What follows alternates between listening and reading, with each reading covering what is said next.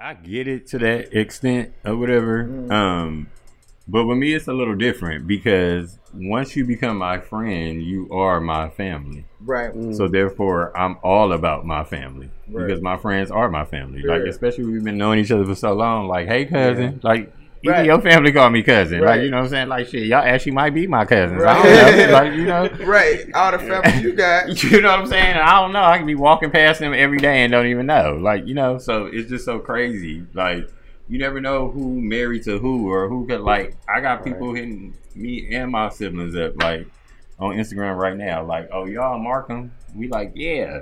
Oh, well I used to be married to your cousin and I used to be married to your uncle while he was in jail and all this stuff like that. you know I'm? Like, I told you it even happened. Somebody I was supposed to date ended Yeah. up Yes, his mom married my uncle. Yeah. So that's my step cousin now.